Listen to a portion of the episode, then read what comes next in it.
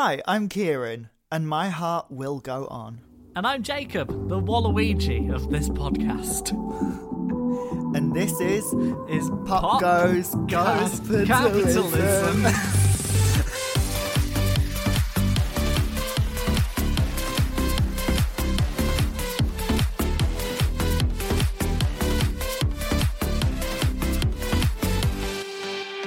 So, Jacob, how have you been coping with late stage capitalism this month? Oh God, um, not well is the the honest answer. But the uh, the answer I'm gonna give is I've been re-listening to every episode of another podcast. I know, scandalous. We're the only one that ever existed ever. Um, called Respect the Dead, the podcast where they don't, uh, in order, and it has been glorious. Oh, you introduced me to that podcast, and I absolutely love it. I love it It's so much. hysterical. I love it so much. Have they done an episode on the uh, Titanic people? No, no. Um, well, not yet. I feel like that's coming. I Um, feel like it might be coming. so, uh, anyway, like, did it work? Did it ease the pain? No, no, it didn't. Okay.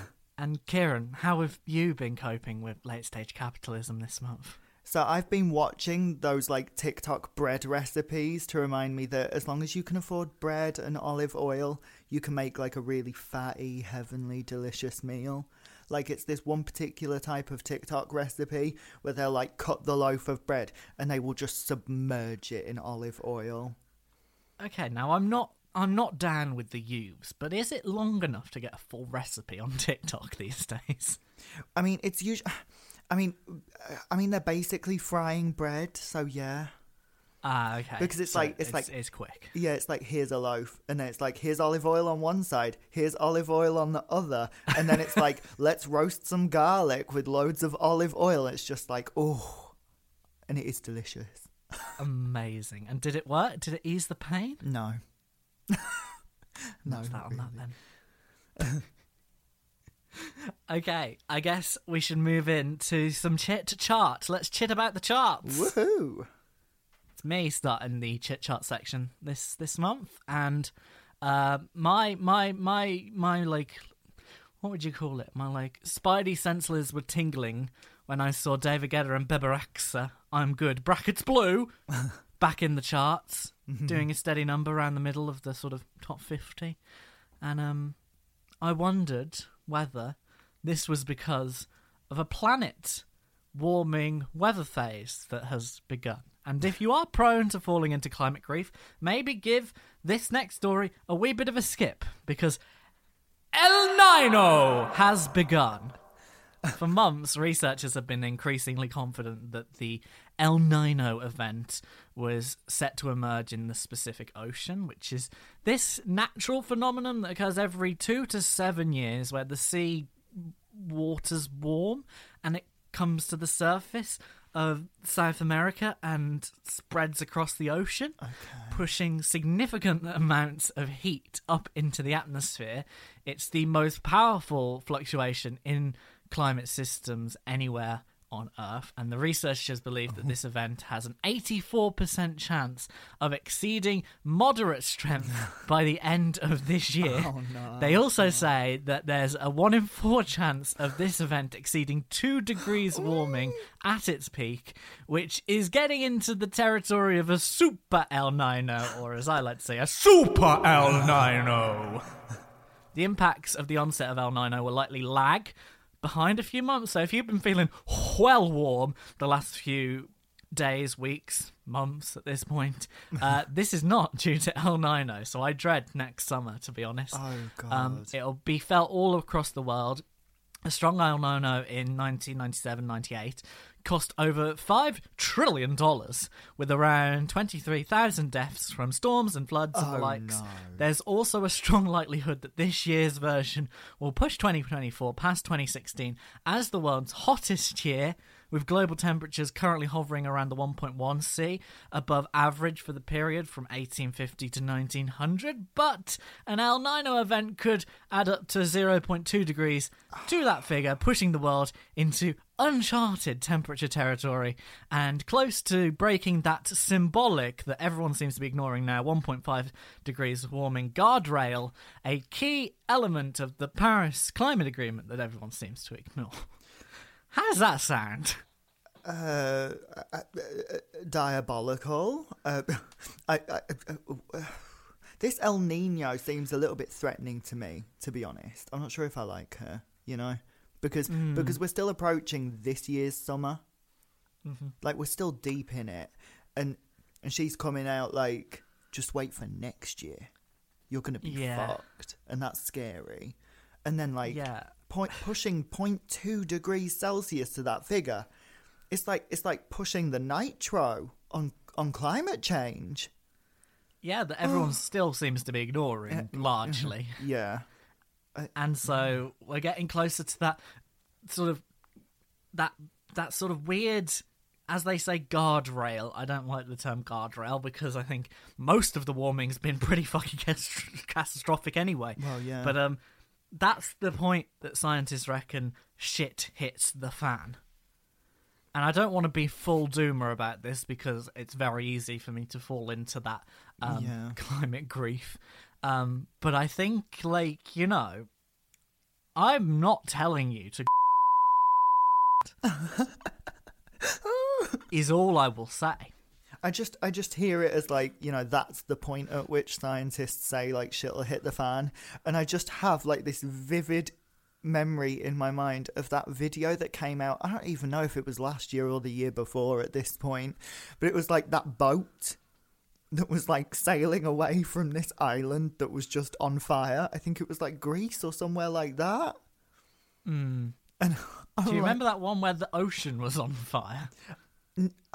Oh wait, was it like an oil spill or something? I think so. Yeah, I don't, I don't know what it was, but the, the water was on fire, and I was like, wow, that's not good. Like we've already got like enough footage now for like a real life compilation clip, like compilation like montage for use in a disaster movie.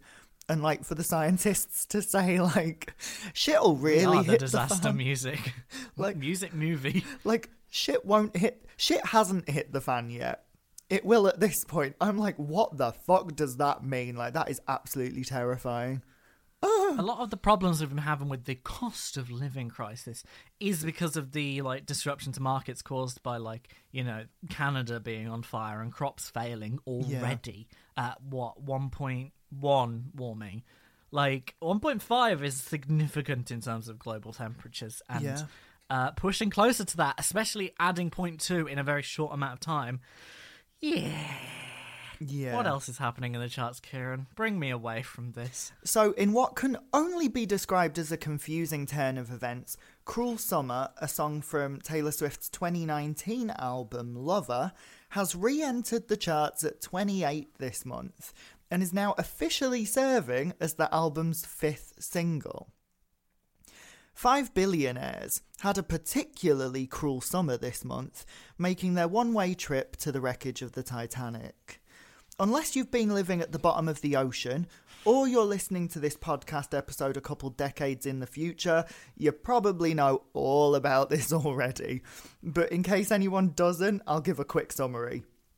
So, on the 18th of June, the Titan submarine, carrying five billionaires or like four billionaires and a sun, I don't really know what we call the the sun. uh, they were they paid two hundred and fifty thousand dollars per ticket um, to basically go and explore the wreckage of the Titanic.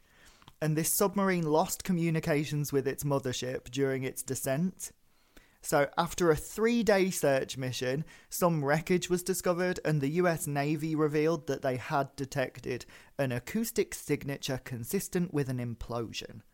The five passengers, one of whom was the company's CEO, likely vaporized. I'm not sure what word it is that you would use, but they went poof and then they were gone. Um, probably that happened before they even realized that the submarine was imploding. Um, yeah, so apart from one terrified 19 year old who was scared to go on the trip but went to make his father happy, the CEO and its passengers have not garnered very much sympathy from the general public, it seems. Firstly, the submarine was uncertified and unregulated, it was made with inappropriate materials, and the CEO regularly made claims that safety protocols hindered innovation. This CEO is batshit insane, and I saw an insane Facebook post the other day because I've got Facebook. I re I reactivated my Facebook. Yeah. Um. Well, I made a new account, and so it feeds me loads of trash from like, oh no, Philip Schofield's really bad for some reason and stuff of this nature, and it just recommends me random shite. And one of them was this guy mm-hmm. claiming that it was wokeness that killed them because the CEO diversity hired a load of young people instead of experienced old white men who had like experience in submersibles. And I was like, wow, way to wildly jump over the actual point of this guy Wow. who was saying the innovation wasn't going fast enough in the industry because it was too safe. And so he didn't hire those white men with experience because he didn't want them. He didn't want the Yeah. safety. He wanted innovation. He wanted to do something batshit insane. And anybody claiming that diversity hires are the reason for this disaster is a terrible cunt. Yeah, I agree. Um, so the second reason they haven't really, in my opinion, got much sympathy is because they were billionaires. And in a capitalist world whereby billionaires routinely oppress and make decisions that lead to the deaths of thousands upon thousands of other individuals, perhaps the majority of people can't really empathise. Capitalists regularly espouse that hard work will get you far in life, while they extract all the value created by the hard work of everyone else. But when it comes to going two miles underwater, these billionaires couldn't even be bothered to put in the hard work of a five minute Google search that would have, like, easily revealed how dangerous this submarine really was. So, what do you think about this whole debacle? I I have had many many late nights thinking about this whole fucking thing. Oh, really? It's um it's really hard because there is a human part of me that hates death so much that I hate the thought of anybody dying unnecessarily. Yeah. And I did see somebody making the point about the 19 year old and saying it was murder on part of the father that took the 19 year old. And I kind of see where they're coming from on that one, actually. Uh-huh. Um, because not regulated at all. Um, and that is a child in my eyes. I don't care Oh, what anyone yeah. says. That's a child. Um, I wouldn't have said that at 19, but now I'm like nearly 25. I'm like, actually, no, 19, you're a feckin' child. Stay in your lane. Yeah. Um, yeah, don't come at me, 19 year olds. I'm sorry. We love your brain you. ain't developed yet. your frontal cortex, it's just not there, hon. Um, I'm 25 now. My quarter life crisis is 19 year olds are still children. Um, but that's really besides the point. Yeah, I've had a hard time dealing with the like death aspect of it, and yeah. to be honest, it did it did tug at my heartstrings seeing the like oxygen counters, even though they were vaporized instantly, which is what most people thought would have happened anyway. I don't know where the news got the idea that they were just stranded came from, because surely the c- connection. I, I don't know. This whole thing is just fucking insane, and there's loads of people like going on about like, well, it's a drop in the water, like the ticket price for a billionaire, two hundred fifty thousand isn't actually that much and things of this nature and oh but what else would you do with that money you like to be daring you want to be like in front of danger and see this mystical dead ship however somebody i follow on multiple platforms called sophie from mars is a youtuber streamer i highly recommend you check out her stuff she has a slightly different theory which is the uh suicidal uh, ideation of the ultra wealthy under Oh. late stage capitalism. Oh. Oh, wow. And I've okay, just I've clipped a take. little bit from one of her recent streams to convince you. Everest, Antarctica, the Mariana Trench, the Titanic, and space, they, they have this in common that they're all very dangerous, but they have something else in common. There aren't any working class people there. and I think that this represents not uh, a drive to find the dangerous and the uh, the immortal, uh, you know, the, the edge of the mortal coil, right? The the possibility of your own demise. When I'm saying that it's a suicidal instinct, what I'm saying is that it's a drive to get away from us. we remind billionaires what it's like being a human being, and they hate that they no longer are human beings because of their wealth. They hate that their wealth has made them completely unlike human beings, unlike 99.9% of all human beings on the planet. And they can't bear to be reminded of it by us, right? So these things all have in common that they are a right to exit. They are getting away, even temporarily, from the planet Earth and society and humanity and human life and experience. It's getting away from all of that. Wow. I, That that Yeah. that's sort of that's my sort of I sort of agree with Sophie here. I think it's I think it's an interesting theory. Yeah, I mean, I certainly see merit in it, for sure. Wow. So yeah, that that's my take. And also, none of us are getting into heaven after the memes. No, it's like they want. It's like you you just can't relate to them, can you? Really? I mean, the It's very hard to relate, especially after like the uh, the boat with the migrants in it. A few, Yeah. a few days before that that that all unfolded and just garnered very little in terms of international sympathy or attention. And then these five cunts go down to the bottom of the ocean and uh, explode. yeah. It's hard to to sort of see the the the sympathy. It's hard. It is hard. Yeah, but it's also like you know bungee jumps. Like they're they're really safe, you know. And I remember that Are one. they? Uh, yeah, I think so. And like on that Respect the Dead uh, podcast episode, the one you really recommended to me about that theme park, Oh, that like cursed. that fucking action park. what was tooth slide. No. Oh, oh no no no! Oh my goodness! Oh, Um, tooth slide. It's coming for us all. but like they said that the bungee jump, uh, they had a bungee jump there, and it didn't report any accidents because it's like you just get all of the equipment and it's already like regulated and stuff. But like the way that that had just skimmed my smooth brain because I was so focused on tooth slide.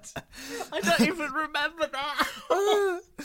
Um, but like, I wouldn't even go on a fucking bungee jump because I just don't vibe with that shit. So it's like, I feel like the nor- there's this normal human instinct for most people of like safety, and even if you are the type of person who would go on a bungee jump, you'd probably draw the line at this submarine. So, Yeah. so you Especially after reading that you're sealed inside. bolted inside. I hate it. I hate it so much. Everything about this is horrible. yeah. So Very hard to sort of sympathize with. Yeah. So, uh, what else has been going on in the charts this month? There's been a new entry uh, in the charts at the end of June. Uh, Doja Cat's Attention's in there.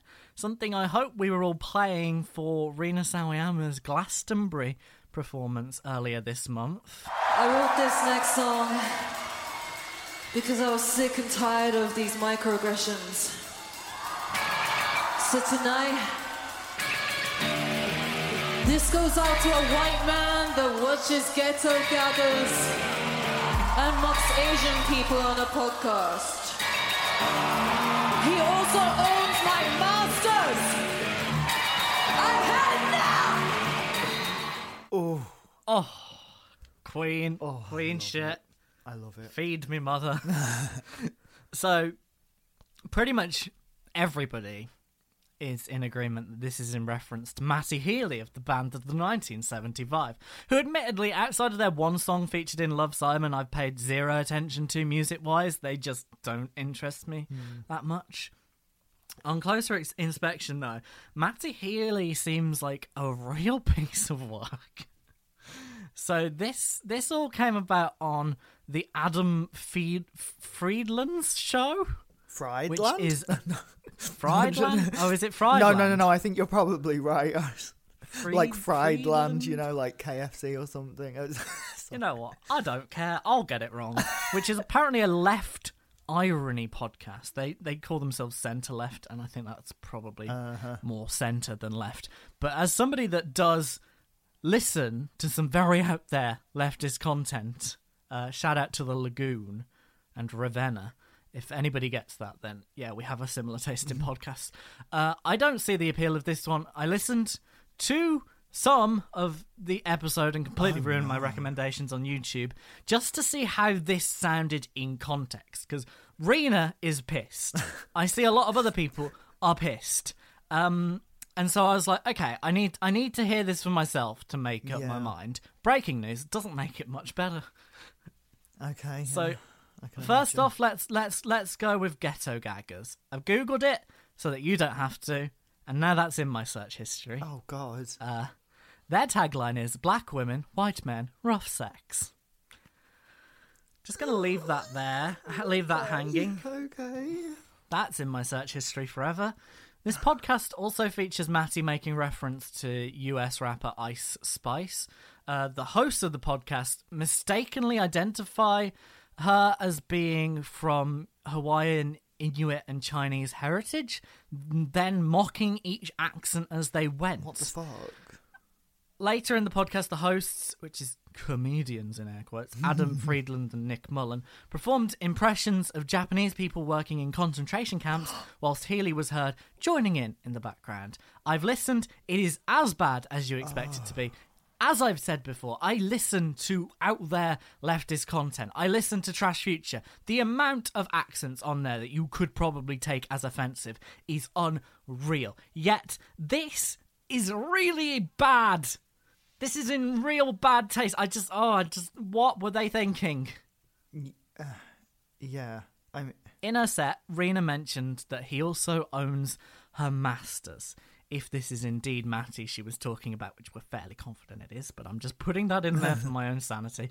Um, which is probably something to do with them sharing a label. They're both signed to Dirty Hit, which Matty was the director of Dirty Hit Limited, the private company Okay. behind the record label, earlier this year.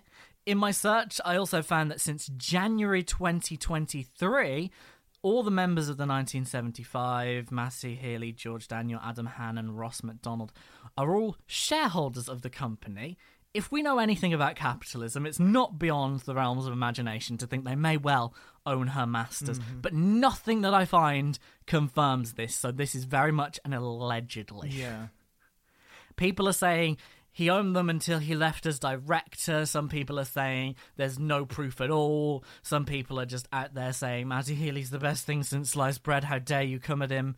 I think for more on like Masters ownership, you need to listen to episode two, which is another Kieran episode where we deep dive into Taylor's uh, Taylor Swift's Masters. But yeah, th- this whole thing happened at Glastonbury. I, I, the, some, so I've heard about uh, a lot of Matty Healy's behaviour already uh, Hmm. because of his brief fling with Taylor Swift that he had Oh recently. yeah, I forgot about that. So that exposed me to all of this like horrible shit. But the part of it that I didn't know and that is new to me is that this podcast is apparently like left irony. And it's like Yeah. I just don't know what's ironic or funny about like seeing like uh, talking about Ice Spice here, like seeing somebody that's not white and and then oh, let's cycle through potential nationalities or racial Yeah. racial uh, ancestry and lineage and and like fucking whack-a-mole and and like take the piss out of every fucking one as we go like mm-hmm. like left irony like i was disgusted by it before but just like left irony like what what Yeah. how that mm, and then I, like I say, centre left. I'm thinking this is more of a Keir Starmer centre s- situation going on here. I can't even imagine Keir Starmer doing that, and he's pretty bad. Well, no, he'd be on the fence. The fence would be so far up his ass it's coming out of his mouth. He'd say, I wouldn't personally make those comments, but I would encourage the comments to go further and actually, I don't know, say the word. or he would do some like real like like trying to speak to you know that like fictional backwards red wall voter and say like but we need to protect comedy because that's like a big talking point isn't it with all of Oh, these they fucking love that one. yeah um, Free speech.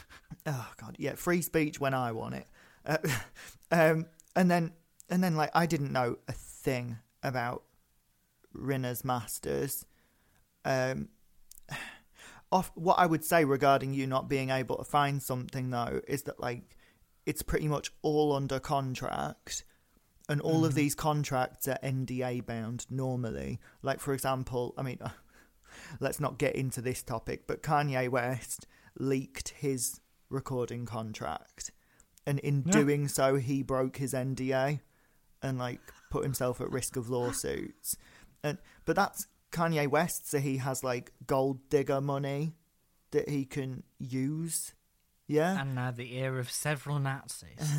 oh god but uh Rina Sawayama doesn't really have so much so i guess it's kind of a an awkward one I think she know. I mean, she's she studied politics somewhere, didn't she? She's Uh, really Cambridge. she's Yeah. yeah she's really up on like things. So I don't think she would have said it lightly. I think she waited to say it on the stage at Glastonbury for a reason. oh yeah and I think that's that's that's important. I think it's worth taking into consideration who gets the the, the bigger voice and who has the, the screaming horde of insane fans going after him um, that are ready to defend him with their like fucking lives. Yeah. I don't think highly of this man, and I I've No. like I went deep into this guy. I wanted to know everything. So yeah um he does like he does sort of I think they uh, it's it's such he's such an interesting person because he he's seen as like very progressive and on the left and Yeah. you can see some of that in stuff that he says but the way that he does it is in such like a condescending way as like I'm right I know I'm right and nobody can criticize me I am just right and everybody that's that's saying and the way if you if you look deeper into all of this, when he apologizes to Ice Spice on stage, she's not there. He just does this randomly on stage Oh. i've not heard somewhere. about this what Yeah, he apologized on stage and was like, "I'm really sorry. I'm not sorry that people took offense to it. I'm sorry if I came across as a dick to you." And I'm like, "What?"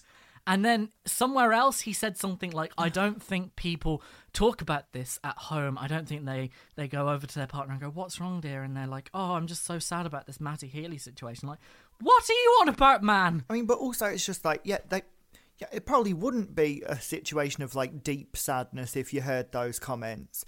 Like you probably like storm into your partner's room and be like, "You're not going to believe what this person has said. I am pissed." You know, like mm, Yeah, it's just he don't like- really. yeah. he's really played into it as well. Like uh, sev- there's clips online because Uh-huh. for some reason now TikTok seems to think I want to see this of him being like, "You might have noticed I've been quiet lately." It's because I've been a naughty boy. He's really playing into it in that such a oh. horrible way. I just don't think he fully comprehend. I don't. I don't understand this man. I do not understand him. I, I don't like it when people are too arrogant to just apologise. Yeah, Like, arrogant is probably the right word. Like people can learn. People can. it seems like he doesn't want to. Well, yeah, exactly. It's just, and especially this whole like he's seen as progressive thing. Like it just strikes me as this like, like kind of the people I went to uni with. You know, some of them, it's all a show. not all of them, but like there, there is this type of like straight white man who like claims to be left, isn't so Hmm. left, but it's very arrogant and cocky about like how how future forward thinking they are. Yeah, I think if you if you really were on the left, I really don't know if you'd become a shareholder in the record company that you were signed to for twenty pound. Mm, no. Yeah. Ugh. Ugh. That's that's giving me. I feel like I need a shower now. That's giving me the ick Yeah, talking about. the 1975 really gone down in my books as of late. That is chit chat. Shall we move on to our main deep, deep, deep, deep, deep, deep, deep dive? The problem is this: Spotify was created to solve a problem. The problem was this: piracy and music distribution. The problem was to get artists' music out there. The problem was not to pay people money. The problem, the problem was to distribute music, not to give you money, okay? The problem was to distribute music. Hi. I think that this quote from Jim Anderson, former executive at Spotify, sums up today's topic quite nicely. Today we're talking about streaming services and the money they make. with a slight slant towards considering small artists, a topic very personal to me given that I myself am obviously a small artist. So, before we get going, Jacob, what are your initial thoughts about streaming and how it affects small artists? Okay. I was quite late to the streaming game, to be honest. I was very I was very stuck in my ways of uh YouTube to MP3 my songs onto uh, my various devices. Uh-huh. And I stuck by that for a very, very, very long time. I don't think it was till university in 2017 that I properly like moved over to streaming, which was a lot later than a lot of people. People were swearing by Yeah? Spotify, Wow. but I just never made that transition until then. I actually only transitioned to streaming in properly in 2021 when Rika added Oh, wow. me to the Apple Music family plan. Before that, I would It's- just buy physical CDs that I liked and then YouTube to MP3 other ones. It's definitely a complex thing, um, especially considering small artists, because I don't think I would be even aware of half the artists I am now if it wasn't for streaming. Yes. and their weird algorithms. Um, but I, I am also very painfully aware that streaming is extremely not good for the money. Yeah. Okay. Yeah, I think that that's a that's a really great like balanced initial understanding. Yeah. Yeah, I'm right. I'm waiting for you to like tear it all down. Oh no, no, no! I'm just going to be building on that. Yeah, no, that was a really good one. Yeah. Um. So this topic is like a really expansive one, and we're obviously not going to be able to cover everything like in full detail. So Mm-hmm. I'm going to very swiftly breeze through like the background of the transition from physical music to digital music, just so that we're Mm-hmm. on the same page regarding that, and in case anyone listening doesn't know properly. Yeah, yeah. So, okay, deep breath. Let's get this done in half a minute. With you can you can Speed this up in time. Thank you. Oh, so with the proliferation of the internet, people started sharing music online for free. This became a big problem in the music industry because people stopped buying CDs. Apple introduced iTunes for digital music sales, which did kind of help to address the problem, but what really changed the game was the introduction of Spotify. So nowadays, music is largely consumed through the subscription model of streaming, whereby you pay a flat monthly rate to access the whole vast music library that the streaming service has the rights to use. okay, there we go. Amazing. Ten out of ten. Thank you very much. So the internet has often, oft, often, uh, uh, the internet has often been hailed as a great equalizer. So consider this with small artists. Beforehand, record labels were almost like essential in making a living as a recording artist. You know, connections to radio, promotional campaigns, CD printing facilities. Like, those are like a few of the things to which record labels had unique access. But now, with the internet, a small artist doesn't really need a record label anymore. A simple $40 annual subscription can get your music onto all streaming services in a matter of days, and like one viral TikTok can turn you into a global star.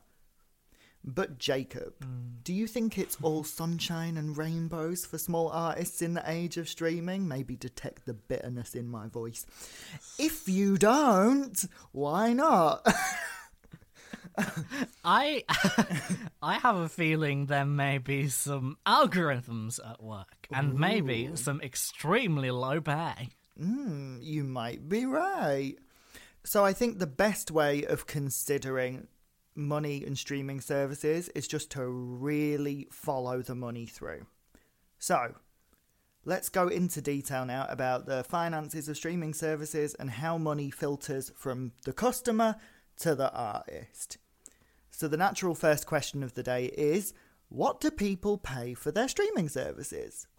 Ooh, ah. Okay, so Spotify, which is probably the best example of a music streaming service, has charged nine pounds ninety nine, nine dollars ninety nine, nine euros ninety nine. I never really got that whole number across currencies thing. Uh, Oh, so they charge the same wherever you are. uh, pretty much. I think it's different in America because don't they do like post post money tax? You know, like when you go Probably it's America. It's weird. when you go into the supermarket, like you need to like add tax in your head because it's added at checkout rather than just on the. Ew. Yeah, I know. Fuck crazy. that. I couldn't cope with that. Um, yeah. So anyway, Spotify charged nine pounds. Nine. Oh, we don't need the currency, but okay. No, we're going to consider the UK. So Spotify has charged nine pounds ninety nine per month for Spotify Premium at its launch in the UK in early two thousand and nine, and other So it's never changed. yeah, basically that, Wow. that kind of that kind of yeah. I've kind of preemptively spoiled a punchline for later on, but we'll run with it. Mm.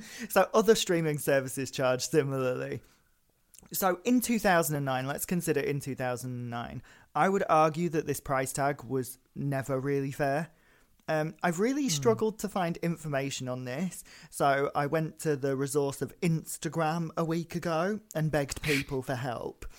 Um, a lot of people who answered my question remembered that they paid they would pay twelve pounds for a newly released CD in two thousand and nine, and a couple Sounds about right. and a couple others. Okay, well that's another voice to the chorus. Cool. Um, and a couple others told me that they they were ahead of the curve. You know, they were cool, so they were already ordering new CDs online, and there they might find them for like eight or nine pounds. But apparently, this was like dodginess with like foreign imports, where like CDs were more cheap abroad. Um, and yeah, which is yeah, a cool side note.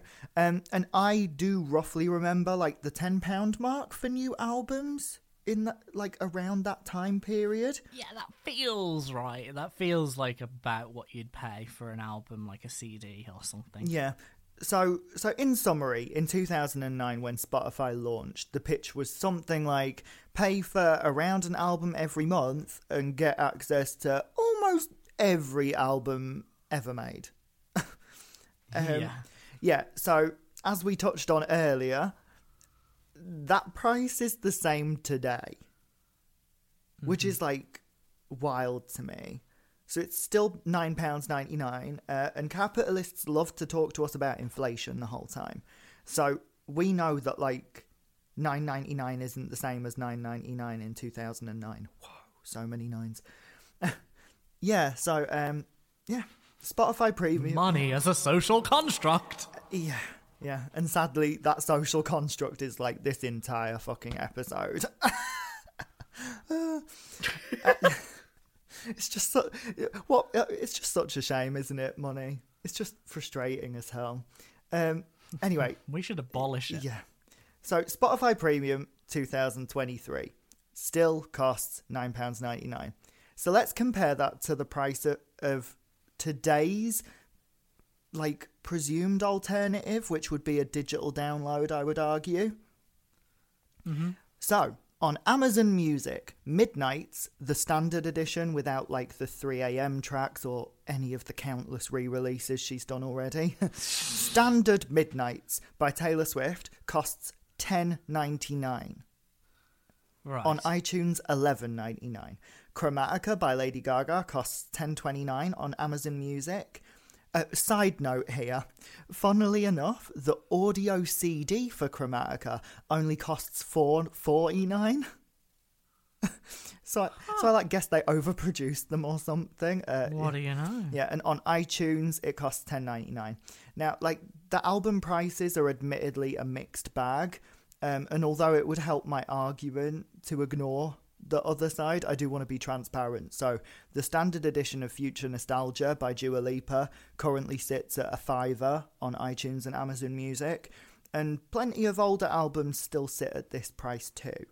But a lot of new albums from mainstream artists now transcend the ten pound mark, like for sure. Um, you know, not Part of me wonders if this is coming up. Please tell me to shut up. But part of me wonders whether the the distinction that's being made here is ownership versus renting. Because essentially, with Spotify, we're renting the music. We don't own it. We don't keep it. If we unsubscribe or Spotify servers die, we just lose everything. Whereas yeah, with the buying, you have some sort of digital ownership, which I think in law means that they have to have a way of giving you like you keeping it like the download Yeah. from iTunes into an MP3 and stuff like that. You know, that's a- I'm wondering whether there's some sort of distinction to be made there. Uh, there definitely is, and I'm not going to get into that. I- I haven't got into that, so we can talk about it if you want. Yeah, I mean, it's fascinating to me, and that's what one of the reasons why I held off on streaming for so long because I hated it, like the idea of it. Uh, for example, Renaissance by Beyonce. I don't know if you've heard about it, but like that album has been like changed four times because yeah, it? because of like random people kicking off about samples that were approved and used fairly. Um, Fuck. so, Well, part of me, part of me wonders whether Taylor Swift does all her thousands of re-releases because it's better for streaming rather than physical. Because if you buy a CD, it's the one, the one CD, Yeah. And then a fucking deluxe comes out, and then another deluxe, and another deluxe, and then you're like, oh for fuck's sake. Whereas with streaming, you're like, yay, new songs. That's also a fair point. Like that's a really interesting way to just like reconsider epi- uh, our episode on Taylor Swift's Masters briefly. If we were just in the sales age, and and somehow magically like sharing files over the internet didn't really work with music, I don't get that. But let's just theorize it. Would she bother? Yeah. because like all of her fans that already have the CDs, yeah, there's going to be like a trickle of you know new people wanting the CDs, but like everyone's already got the CDs. It's over. yeah. You still get your songwriter like checks from radio play. Would you bother? That's I don't I don't know mm. if you would, but because of streaming and it's a constant yeah, constant drip of money, but we're not there yet, so beep. um, like it's a constant drip of money, so it's it's more valuable for Taylor Swift in the streaming era to re-record. Yeah. Wow. Yeah. Um. Okay. Where was I at? Ah, yeah. Okay. so clearly, streaming has devalued music. So it devalued it, in my opinion, as soon as it launched. So just considering 2009, here's Spotify, this new thing. For the price of roughly 12 to 24 albums a year, depending on what albums you would buy in theory, you now have access to pretty much every album ever. Um, I think there's an interesting consideration to be made here. It's not really part of my main thrust of my argument, but streaming probably did change who paid how much money. So plenty of hmm. people, like I guess we both know plenty of people like this, like probably would only have bought like three or four albums a year. But now they're effectively buying 12 albums per year through streaming, you know, through their streaming I think. I've only got one album a year. Yeah, exactly. Um, but the obvious downside is that plenty of people will have bought like a hell of a lot more albums and are now paying substantially less money than that number of albums. yeah. Um, with the subscription price being kept constant over the past 14 years, naturally streaming services have devalued music even more over time. And this situation is even more extreme now, shown by so many albums now definitely being priced above the £9.99 monthly subscription price. Furthermore, now that we're all used to streaming and have adapted our behaviour, many of us are probably now more likely to be consuming more than an album's worth of new material every month. You know, because we're Yeah. like, we've adapted and we're used to just like, oh, just listen to any full song at any time. Yeah. Um, yeah, so what thoughts do you have about this? I think it's really interesting because it kind of pulls on that what I was saying earlier with the whole like I I listen to a much more diverse range of music than I would have with like my Lily Allen CDs, the Vamps, and um feckin' uh, who else did I really like? I can't remember. Emma Blackery. Um, those are like the three albums that I own uh, in physical form. And oh, and Madonna's Hard Hard Candy was it? Oh, the one with Hung Up on it. Oh, Yes, an album. tune. Oh, yeah. It's technically my mom's, but. You commandeered it. yeah, I, I made many Lego music videos with that in the background. um, yeah, I think it's it's changed how we discover music and appreciate different types of music because there's so many artists I would never ever have found without Yeah. the like the algorithm and scrolling through new music friday and new releases and the similar artist pages like Yeah. i do really abuse every feature on spotify that i can to find new stuff because that's what i want i don't like listening to the same stuff over and over like i haven't listened to Rina's album in months and after her Yeah. glastonbury set it was really nice to bring that back up which i have got a physical copy of but it's mainly for the wall Oh yeah, Um, all of my CDs are just in a display cabinet. Like they've not. Most of them are unpackaged. No, no, not. I don't even think my computer has a CD thing anymore. Um, so yeah, Um, there's there's there's definitely a part of like, I guess you could call it innovation of like how like physical CDs aren't really the thing anymore. It is digital. yeah, and the, to most people what is the difference between like streaming it and buying it there's there's minimal if not like it's more convenient to stream it because everything's in one place and you can add it to playlists fucking love playlists exactly. So Oh, good. yeah. No, it's a, and I've even noticed it like because I produce music, so like sometimes I'll try to add my songs to iTunes like before they're out, and then get them on my phone Hmm. through Apple Music, and it is such a chew. Like I can't imagine buying music. You know what I mean? Yeah, And trying to integrate it into the libraries. It's like, yeah. it seems like such like I don't know how people pre 2009 did it. I did it because I just I had a very limited taste in music and I was working in radio so I needed MP3s so I snuck them off YouTube. So. Yeah. Piracy. Um, okay, so at this point, we've basically, if you agree with me, um, established that streaming has devalued music. Both just the concept of streaming devalues it, but also over time, streaming hmm. companies have devalued it. Would you agree?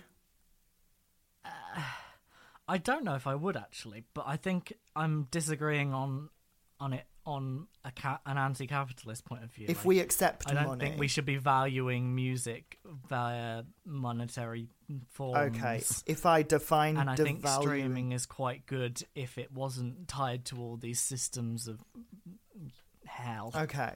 I, I guess how I would redefine what I'm saying then is that if we consider it from a small artist's perspective, then it's like about the oppression of capitalism.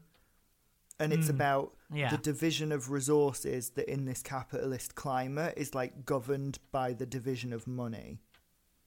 yeah, So, if I ask it, like, would you agree that streaming services have financially devalued yes. music? Okay, cool. So, now we know what streaming services get from customers basically, a tenner a month per customer. So, now we need to ask where the money goes from here, and there's a, a really important side note to be made here which is that I'm kind of breezing over free streaming services. So Spotify has a free model, as does Deezer, that are ad supported. And these mm-hmm. bring in much less revenue than a tenner a month. really, Yeah, much less. Jesus. So so you hear a tenner a month per customer. No, it's ten, a tenner a month per paying customer. Yeah. yeah, and that's I guess that's why like the free Spotify app is like so horrific with it's like you can't play playlists in order and stuff. yeah, Um it's just not worth it for them. So they try and make it not worth it. as you. unattractive as possible, yeah. So when you pay your monthly fee to a streaming service, the streaming service takes a cut. Okay? So they take like a percentage. And then everyone's cut that goes to the streaming service is like added together and combined Yeah. with the total ad revenue from their ad supported users. And then this money then goes into research, development, sales, marketing, as well as general admin costs. Uh, and le- it leaves behind an operating profit of around 3.4%, which then goes to shareholders. And of course, somewhere in this confusing list, specifically for Spotify, comes the CEO's $7.5 million check he received in 2022. uh, I, CEOs, parasites. yeah, like the diagram I looked at, like it wasn't so, like it didn't say like, look, this is what Daniel Ek gets. But then I like Google what does what does the Spotify CEO get, and it said 7.5 million dollars in 2022. Good fucking. God. So who knows what? I, I doubt it's research and development that goes to him, but like, also, why do they need marketing? They don't need marketing. no, yeah, Everybody has Spotify. It's word of mouth. You do not need to market that shit. It's like McDonald's. You Oh, don't need yeah. adverts for McDonald's anymore because people just know what it is and they will go if they feel like going to it. Nobody's Yeah. like, oh, I found I'm watching this advert. I'll go to McDonald's tomorrow. Nobody thinks like that. You need to. Capitalism's stupid. yep, completely agreed. I hate it. Um, so now, so okay, so we've we've kind of established what slice of the pie the streaming service takes for the streaming service. Yeah, so they, the the cut that they take for themselves. Um, so in Spotify's case, just to put a number to that, a percentage, that's around thirty percent of your ten pounds per month goes just to Spotify. Spotify gets it, and that does not go to the artist. So then, after all of that, from paying customers, this is so difficult to explain, Jacob. oh god. Oh, okay. So after Spotify's taken their 30%, there's 70% left of the income from every paying customer. Okay. And uh, so, so paying customer, yeah. So then everyone's remaining 70% that they've paid is basically all put into one massive pot. And then, Yeah. this is a difficult sentence, but I'm going to try it. Whew. This money is then divided out to every song based on the number of streams each song received. So I've got an example here to just like try and make it a little bit simpler. So a very simple Yeah. fictional example would be that after Spotify takes their overall cut, there are 500 million pounds in the massive pot left to divide out hmm. between all songs on their platform. So if one song of mine, let's call it Rip, got a tenth of the total streams on Spotify that year, that song would be allocated 50 million pounds. If a song from if a song from Taylor Swift, let's call it Off, got only one thousandth of the total streams on Spotify that year, that song would only be allocated half a million pounds. Now, obviously, there are a l- hell of a lot more songs on Spotify than this, so Yeah. like no one's getting a tenth of the total streams on Spotify. But are you Yeah. following me so far? Because it is so difficult I to am. explain. I feel Oh. like it's. I feel like it's the the uh, amount you get per song is going to be tiny. Hmm. Yeah. Now, importantly, slight deviation. I've said that the song will be allocated the share this share of the money based upon streams. Yeah. Right. Yeah. Now, from here, it typically goes to the owners of the master of the song. So, Ah. again, for the second time, I'm going to shout out the Taylor Swift Masters episode. You should like go check that out if you want more detail on on like masters. Capitalism here being like, "Hi, it's me. I'm the problem. It's me." Um, but basically, to to summarize it um, and not embed the two hours again here, um, artists on record labels like really suffer because of this. So they typically get quite a small percentage of the cut allocated to their song, and some artists get absolutely nothing from streaming from their cut of the money. Oh, are they paid? yeah, like, because they st- before. they yeah they still haven't paid back their cash advance that the ah. record label gave them in their contract.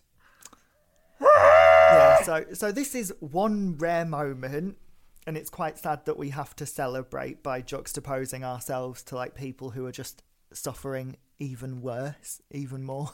but independent hmm. artists who are typically smaller usually have a better time with this because they normally own their own masters. So independent artists just share their music to streaming services via distributors, most of whom charge some sort of a subscription model for uploading, whether that be like a flat annual fee or a one-off fee per single and album, followed by a reduced subscription later. Um, but the basic point is that independent artists often see a much higher proportion of the money allocated to their songs compared to artists on record labels.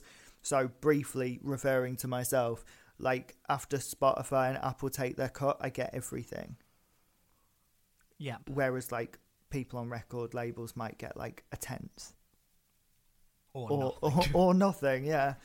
Um, okay, so here's where things get a little dark, or f- or fun, depending on how you want to look at it.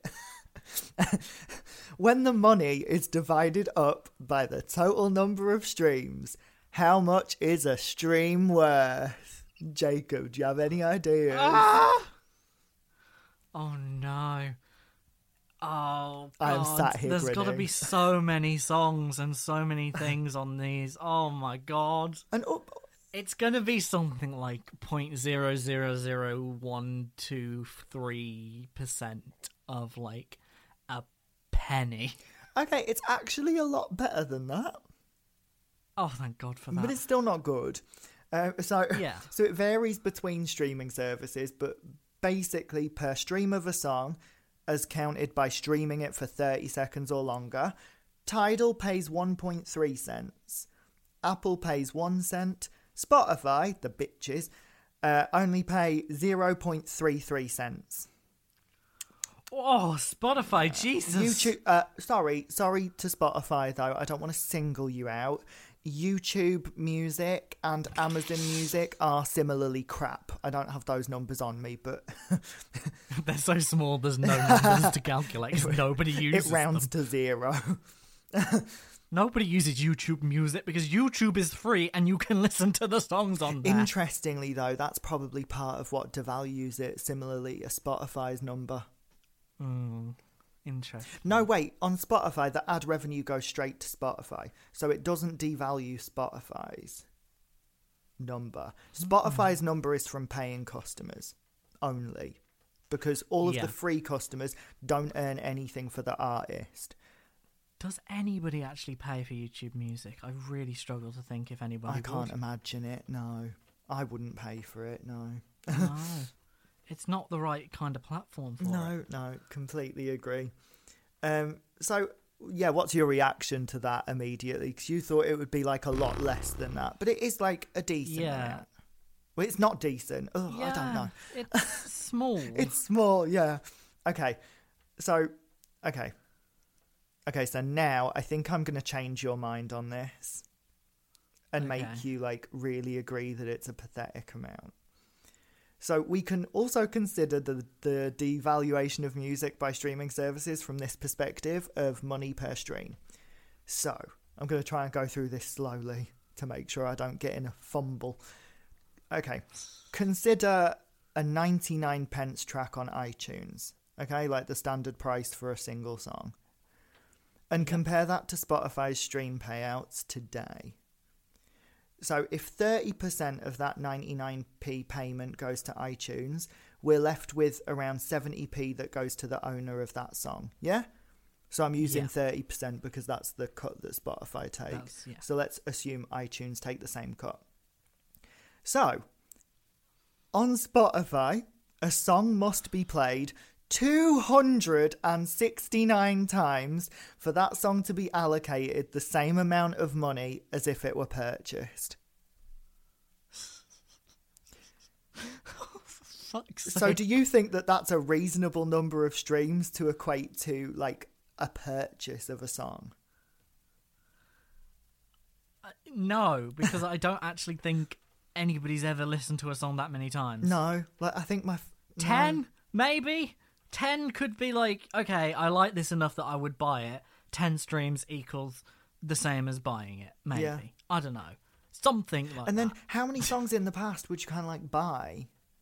Like, because I, I, I, I frequently got like iTunes vouchers or gift cards. Yeah, g- gift cards for like birthdays and stuff. This is the interesting thing. I really didn't get into music until I had streaming because I had so many Ah. more options. Like Uh-huh. I wouldn't just buy songs; I'd just ignore music completely. Uh, you see, like when I get these gift cards, like I think with every gift card I got, there would be one song where I would buy it and I'd be like, I fucked up. I don't like it anymore. You know? And that was 99p that went went away Yeah. And like I, I might have listened to it like five times you know like and the fact that the range of it well we we assume both of us and agree that the range of listens to a purchased song probably doesn't reach 270 but like can No. go as low as like 5 or 10 like Yeah. clearly streaming is underpaying Yes. Yeah. So now we get into the juicy bit where I completely expose myself on the podcast. so, uh, so just as a precursor, this is all about me. I'm a producer, so I do earn money from other artists, but I have completely separated that out. So if any artist I work for is listening, don't worry. This has nothing to do with your finances. It's just about mine as an individual artist. So I'm going to be very transparent and talk about my own earnings through streaming services as a small artist. So, Oh, wow. so for some context, I have been putting music on streaming services since August 2018. And I have had an annual charge of $35.99 from my distributor, DistroKid. I have paid this five times now, coming to a total cost of $179.95. Okay. So, Jacob, please don't worry about offending me. How much money do you think I, as a solo artist, have made from streaming services? So, like, from all of my releases that are like my artist releases since I started uploading music in 2018. oh my god. And you can give it in ah. dollars or pounds because I have both. I came prepared. Oh my god, you've got both. Yeah. Okay, let me just check something. Ooh, okay. You're you're gonna try hard to get this right, aren't you?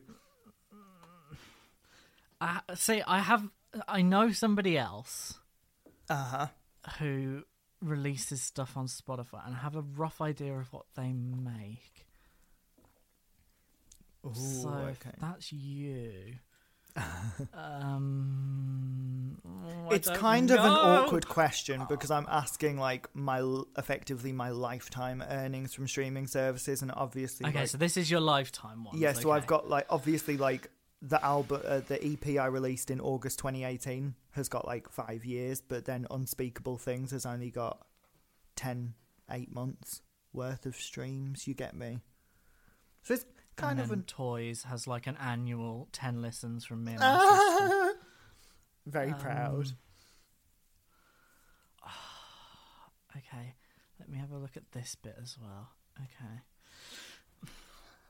I don't know. I Drum think roll. I'm gonna say, ah, I feel like it's either gonna be way too high or way, way too low. Okay. Whatever I end I'll up be saying. fine. Don't worry. Is it about a thousand? Is that really high? Oh my god. I'm not even going to bother asking what currency you meant. okay, so I have earned a total of $93.80. No. Currently sat at £73.80 from streaming service. No. Yeah. That that's oh my it. God. Um, and that, if you're interested, equates to 0.43 cents per stream. um, No. yeah. But here's the thing you have to take into account my outgoings, which over the five years have been $179.95. So I've actually made a loss of $86.15 or £67.64 over the past five years. No. Now, I know that I'm by no means a big artist, so this really isn't a woe is me moment, but like, I think that this really like gets across just how difficult it is for like a small independent artist who's trying to make a career for themselves. Mm-hmm. Like, yeah. yes, I. God. Do you have anything to say about that? It's far too fucking low. is the first thing. Um,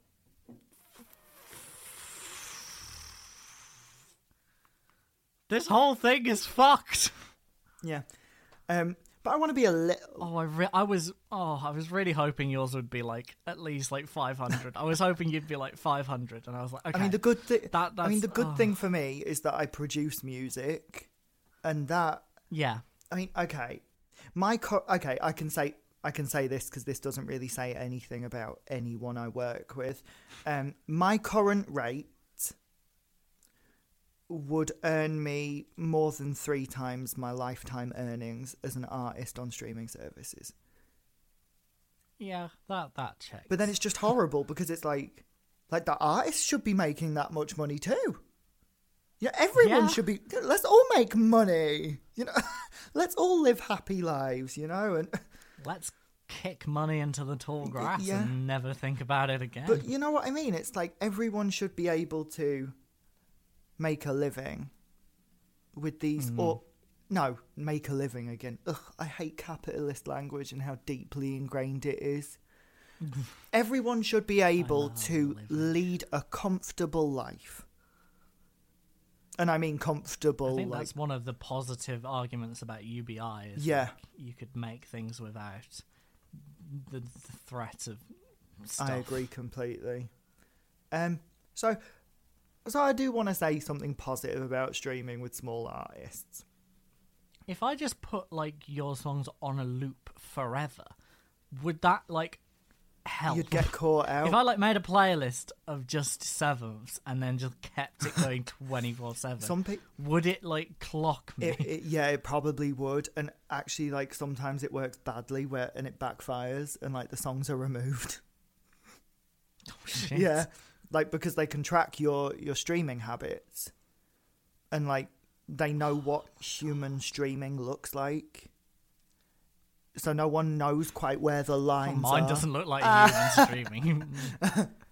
It- it- mine's autistic. It means I find one song and then play it on repeat for about seven hours and then get bored of it. Oh my goodness! I wonder if it cuts you off then, because at some point it, might doesn't do. count streams. I, I, I think I remember this. Like at some point, it's just like no, you've just got it on. So now we've realised Spotify is ableist as well as shit. oh god. Um. Yeah. Um. So on that note, it feels a little bit awkward to go on and say that streaming has been helpful to small artists, but that. No, I can totally see that. where though. we're I can totally see that. Um. Yeah. because of the way I discovered things is completely like I wouldn't. I don't know if I'd be as into music as I was if it wasn't for streaming because of the amount of diversity that I can find. Yeah. e- Exactly. I wouldn't have found you without social media and Yeah. streaming. I mean, actually, to be honest, I think I'm just going to skip over this paragraph because you, you you've hit the nail on the head. Like, allows you to discover more, support them in other ways in the future. Wouldn't have happened on this scale before the internet. Blah blah blah. I think you've got all that already. Hmm. But there are some unique problems for small artists caused by streaming services and the internet. Um, Yes. so I we've kind of just we, we're kind of detouring from the whole financial angle for a, a little bit although it's obviously still Yeah, yeah. intertwined with finances but it's just the nature of this music industry um, but before streaming Yeah. people obviously tended to buy albums and especially like pre-internet you know you didn't have much of a choice Yep. so like let's say like people go into a pub on an open mic night and there's like a small local mm. artist there. And then what do they have? They've got that basket of the, the cute little self-made CDs, you know, where they print out the out printed out the album covers themselves and like chopped them up and Yeah. like slid it in. Aw. Yeah.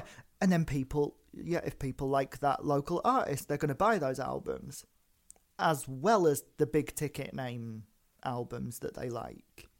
You you know?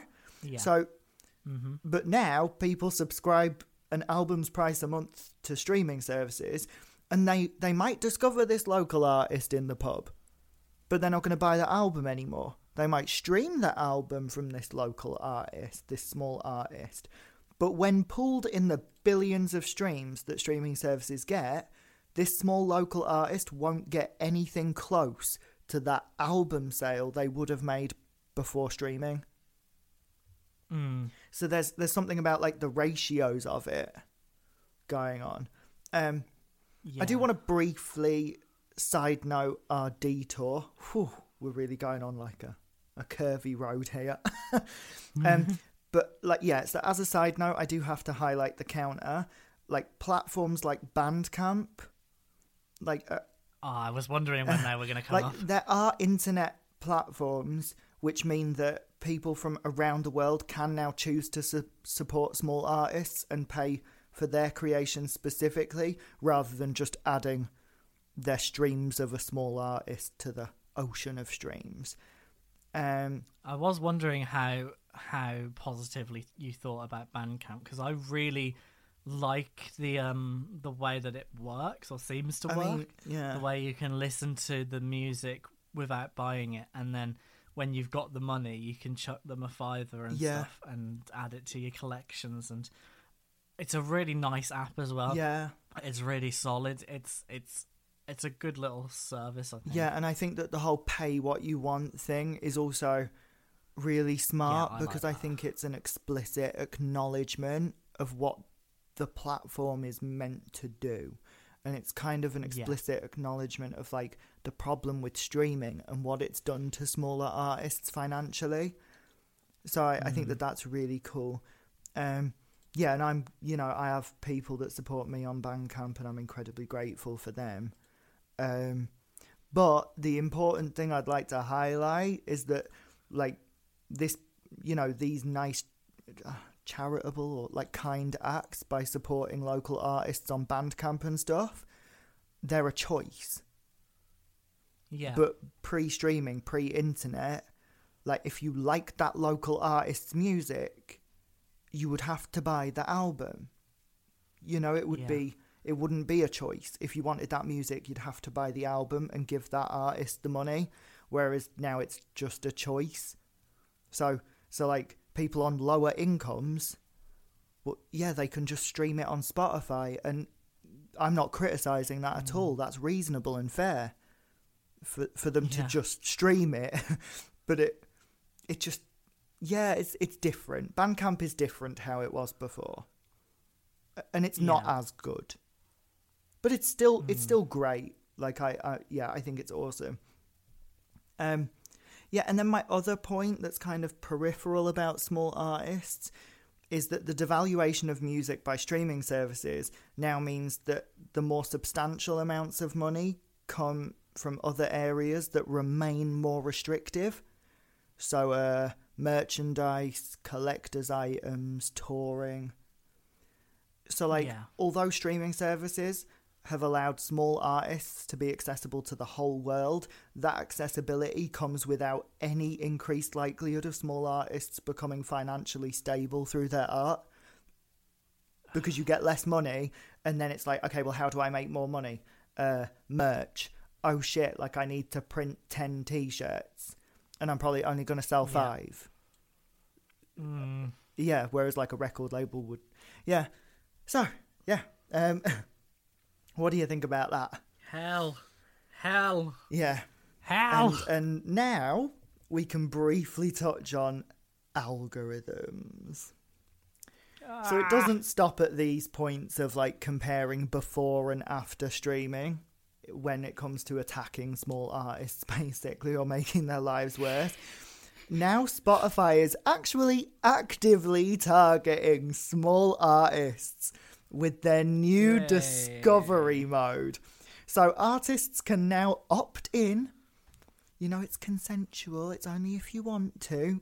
Bullshit. oh, God. Artists can now opt in to pay 30% of the royalties they receive from their music played through Spotify's autoplay and radio features in order to selectively promote their music on Spotify's recommendation algorithm in the discovery feed.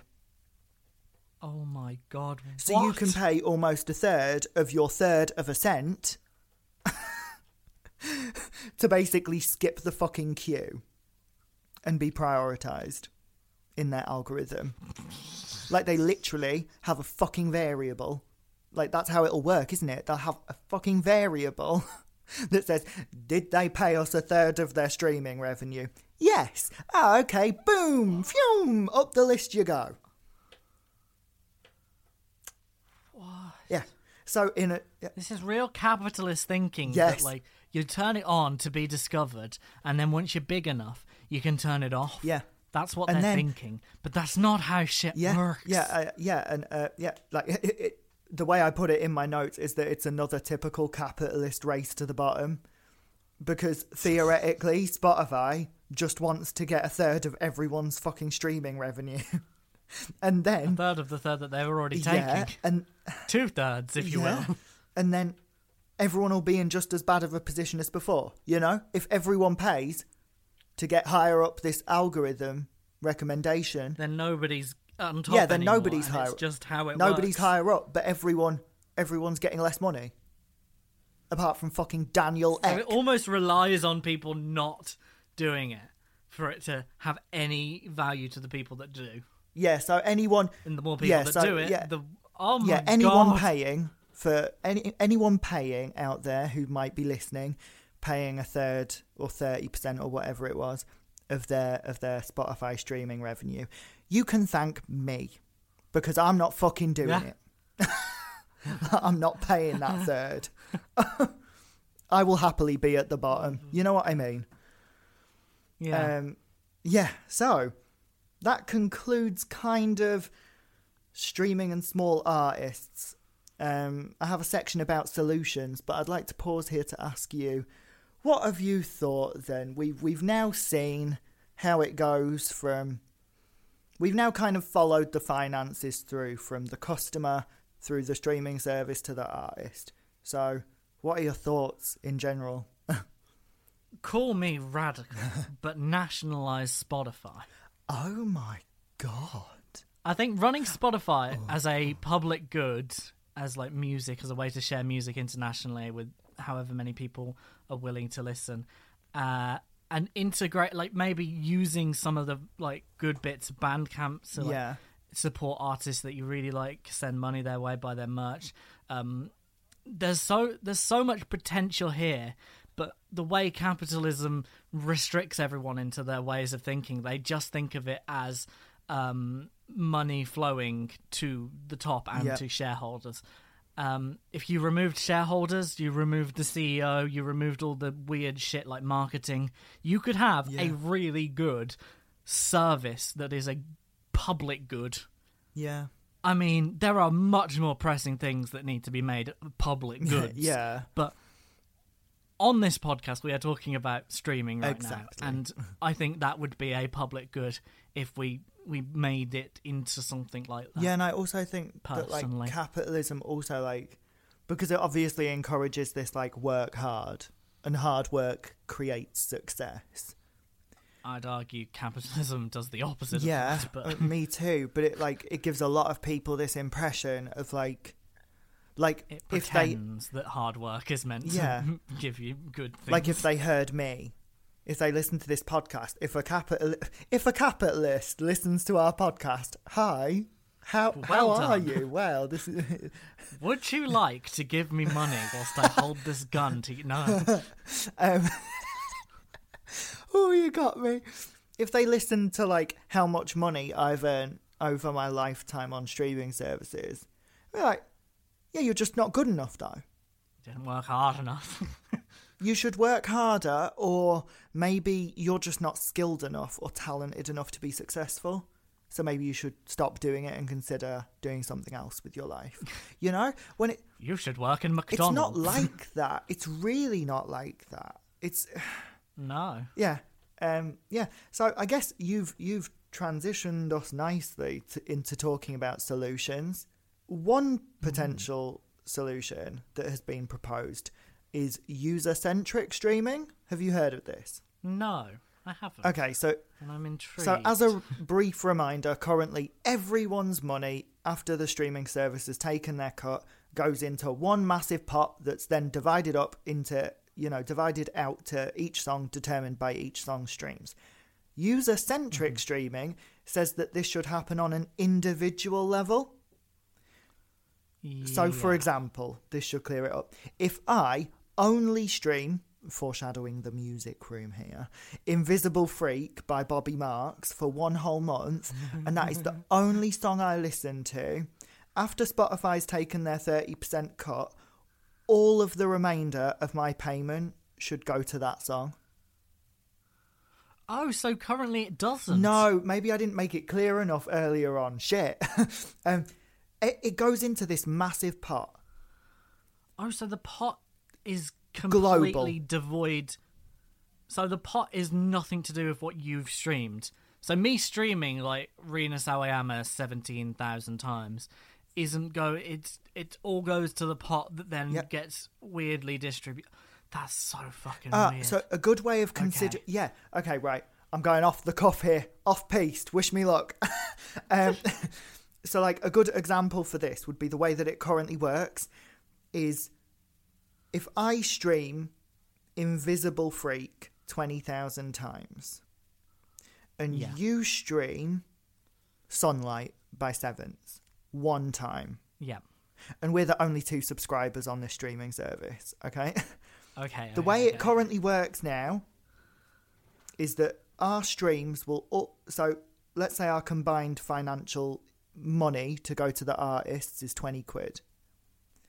Currently the way it works is that our streams will be added together into this massive pot. So it will say there have been 20,001 streams this month.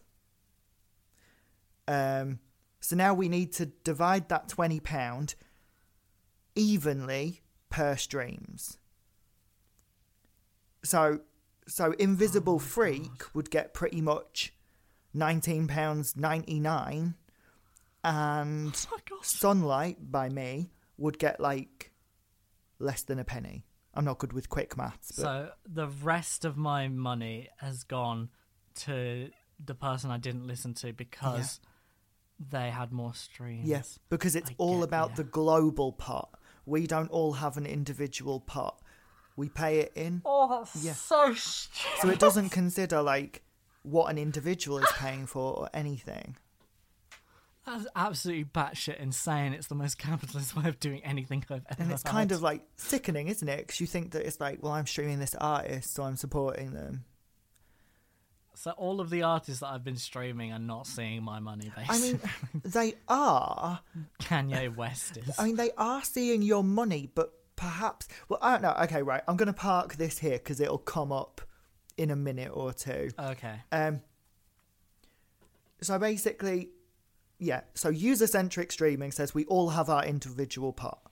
So Yeah. yeah, like if I if I paid nine pounds ninety nine for that month to stream my own song Unspeakable Things once, so like my monthly thing was one stream, and that's effectively what I paid to do that month. Then that one stream would be worth all of my money. And all of that money would go to the artist. So it's purely everyone has their own individual part. That's That makes much more sense. definitely on a moral level i think like it sounds Yeah. much more fair like it makes you feel a little happier to imagine that at least me It does.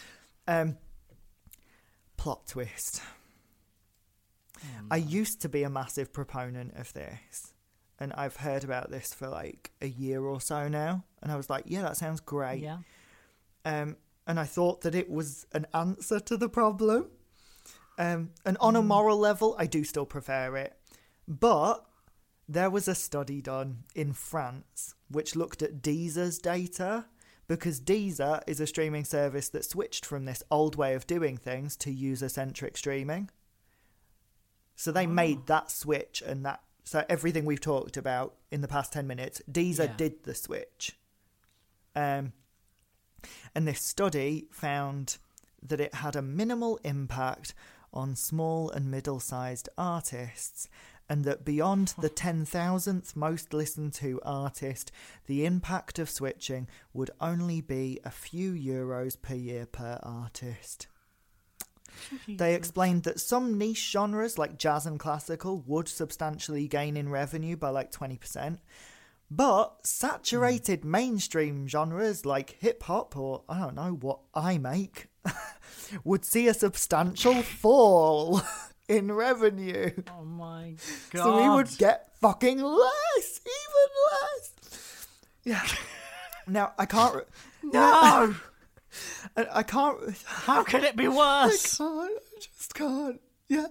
It's so annoying, isn't it? Because on a mor like when you hear it, you're like, that makes sense, and it does make sense on a moral level. I think. Oh, the rug pull. Um, yeah. now it gets it gets a little bit worse from here. So I can't remember Jesus, where I saw it, so I don't have a source for it, sadly. Oh yeah. By the way, there are a couple sources for this episode, so I guess Jacob will link them in the description. Description. Send them to me. yeah. Yes. Um, yeah, I, but I don't have a source for this, which is a great way to introduce the fact that I have attempted at sourcing this episode. Um, yeah, so I can't remember where I saw it, but I think I read somewhere uh, someone also making an argument that it would specifically be bad for small artists to switch to user centric streaming. Not just making a minimal few year few euros per year difference, but like user centric streaming might specifically harm small artists. Because, and I think you'll be able to relate to this, those open to listening to small artists probably listen to a lot of small artists and and listen to a lot of varied music. So so ah. so basically like people who listen to small artists are probably likelier to be high consumption listeners. So obviously this means that like because you under user centric streaming you have your own pot of money that's divided out by streams. Oh but if you're a high consumption listener, that means you might be dividing out that seven pounds that's left over from your subscription to like 300 songs from small artists. Or like so many different small artists and songs that they actually get less than 0.33 cents per stream from you. oh my god. Yep. Um, yeah. So, uh, so like user centric streaming, which is being touted as this massive solution to make people to make music more of a viable career path for people under capitalism, could actually push more people out of the industry. Maybe it shouldn't be about careers. Yeah, maybe we should just be allowed to make music and allowed to live. Maybe it shouldn't cost money to Yeah. live. Um, so briefly, there are some core things that can be done outside of user-centric streaming, like raising the price of these streaming services by inflation annually. So at the very least, music isn't devalued even more financially. But fundamentally, in my opinion, streaming is fucked. So Jacob, what do you think? Do you do you have any ideas or thoughts about about streaming, capitalism, small artists, suffering, generalized pain. Suffering. Suffering. Um. Yes. Okay. I think. I think my original thesis of nationalize the feckers um, is my, is my my go to one. Yo yo, it's editing Jacob. Just popping up here to say I'm a bit quiet because my brain be processing all of the the stuff Kieran said, and so my answers are a bit sort of like the kind for a little bit, but this will pick up. I mean, perhaps another way of looking at this through like capitalism is just kind of like maybe streaming doesn't need fixing.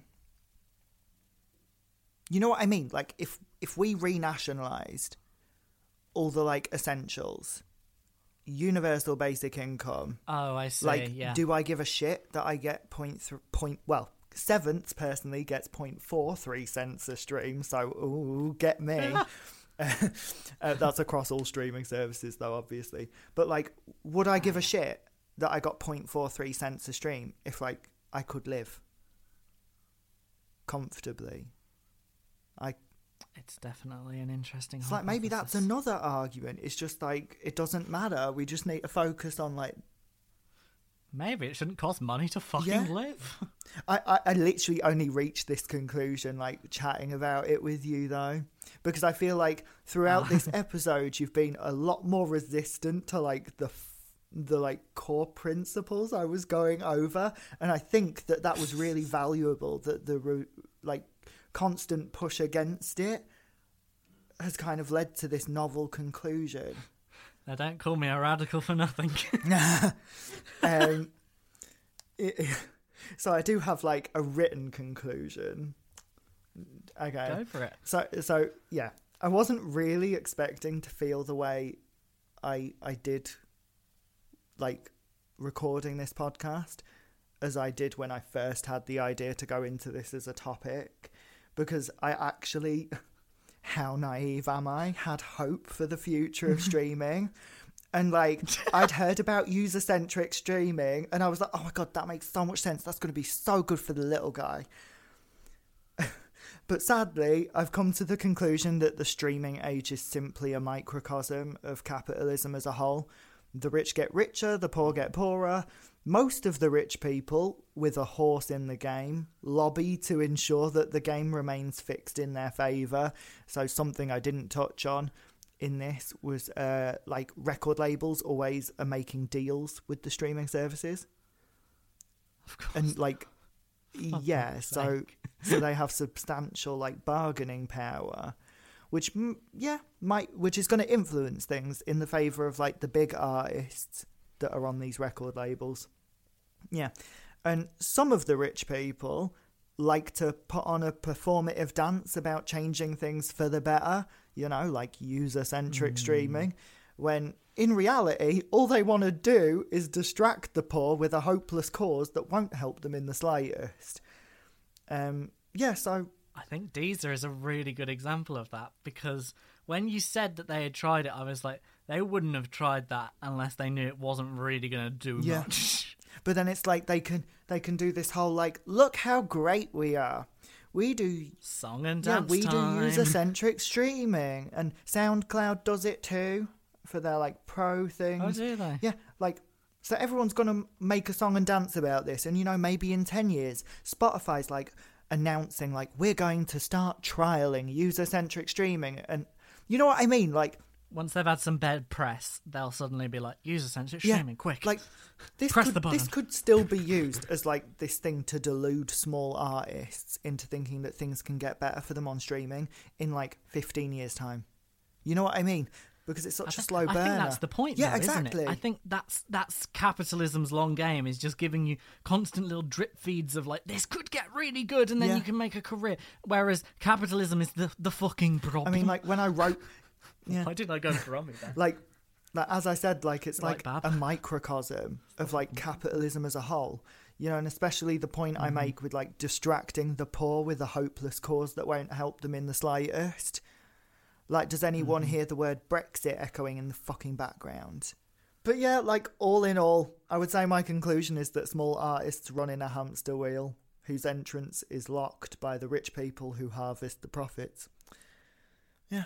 So, do you have any final thoughts? I think final thoughts is Spotify and streaming services in general are like an internet based thing. There's not much in the way of real stuff. So it can't cost that much. Okay, servers, etc. I'm not an expert. Yeah. Probably a couple of thousand a month to run a massive fucking server. But like the infrastructure exists for you to run that in relative terms quite Oh, yeah. cheaply. And so there's a lot of like with capital it's, it's it's a bit like the bullshit jobs phenomenon really. It's like there's all this like extra fluff like marketing and development and okay maybe a bit of development is is a good thing like updating uis and different Oh, things yeah. of this nature um, but realistically a lot of the stuff that they do is just unnecessary as with most of capitalism Yep. it's just empty jobs people sitting at desks that don't need to be sitting at desks because Yeah. everybody is needs a job apparently because that's human Oh, yeah. productivity it's it's just i feel like you could run it on the cheap and it still be good Yeah. and running it this way is just hyper capitalist I mean, bullshit here's here's also another interesting side note, and this would be a fun future deep dive topic: Spotify versus put it in the notes Spotify versus Apple. But for this Oh. episode, all I want to say is that there is a subdomain of Spotify.com, or at least there was, just basically slandering Apple and saying dumb bullshit that wasn't really true. And to anyone who subscribes to Spotify Premium or uses free Spotify and, you know, listens to ads, part of your money went into that. And I think when you think of it like that, that can piss anyone off. Because it's like, I'm paying for this to listen to music, not for you to like wage some irrelevant war with a rival streaming service. Oh yeah, and the way that Spotify Studios has fucking Joe Rogan on there now. Yeah. It's it's like yeah, you could run this on the cheap and the way that they're doling out money Yep. to weird like pseudo conservative podcasts is Or also just irrelevant people with massive sums of wealth. I mean, if you make me pick a side, I am Team Harry and Meghan, but they got the podcast deal. Why? No, go away. You don't, wait, do they have a podcast? well, it, uh, I think Meghan did. Yeah, it, uh, they've cancelled it now though because apparently it wasn't successful. of course. so- what on earth were they going to talk about? Oh, I'm I really mean, you can only tell the same story so many times, can't you? yeah. so, We're coming at that like royal family drama from the side of I'm fucking bored, whereas other people are like I hate oh them. yeah, I hate what they did to the oh queen. yeah. They killed her. She would not be dead if it was not for them. Babe, you're looking in the wrong place. It was Truss all along. that handshake of death was coming. Liz Truss just gave a little. She went killed in- the queen, tanked the economy, and then got a job for life. Yeah, Liz Truss is really the true queen. And also, isn't that she is the definition of the boss that bitch. is how it worked in the past, though, isn't it? You know what I mean? If you killed if you killed the queen, you would be you would become queen. Oh my God, yeah. So actually, the true heir. she is the true heir to the throne. Fucking hell. Penny Mordaunt should have been swinging swords at Liz Truss rather than Charles. Well, that would have been a plot twist if Penny Mordaunt genuinely swings the sword, kills Liz Truss, and then says, "Nah, it's my turn now, bitches." That would have been. Oh, the reign of Mordaunt begins. Bow down, bitches.